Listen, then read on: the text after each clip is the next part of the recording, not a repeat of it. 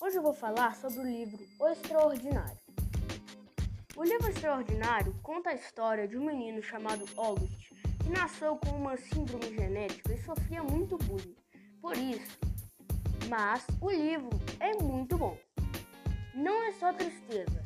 Conta como ele fez amigos e como eles ajudaram August e como ele passava por obstáculos como entrar na escola pela primeira vez aos 10 anos.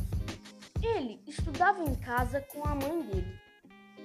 A razão disso é que ele fazia muitas cirurgias e estava fraco, mas ele ficou mais forte e não precisava fazer muitas cirurgias. E os pais deles achavam que era o melhor para ele porque a mãe dele não conseguia ensinar muito mais, porque era ruim em frações. E é com certeza um dos melhores livros que já li. E é muito bom. Recomendo bastante.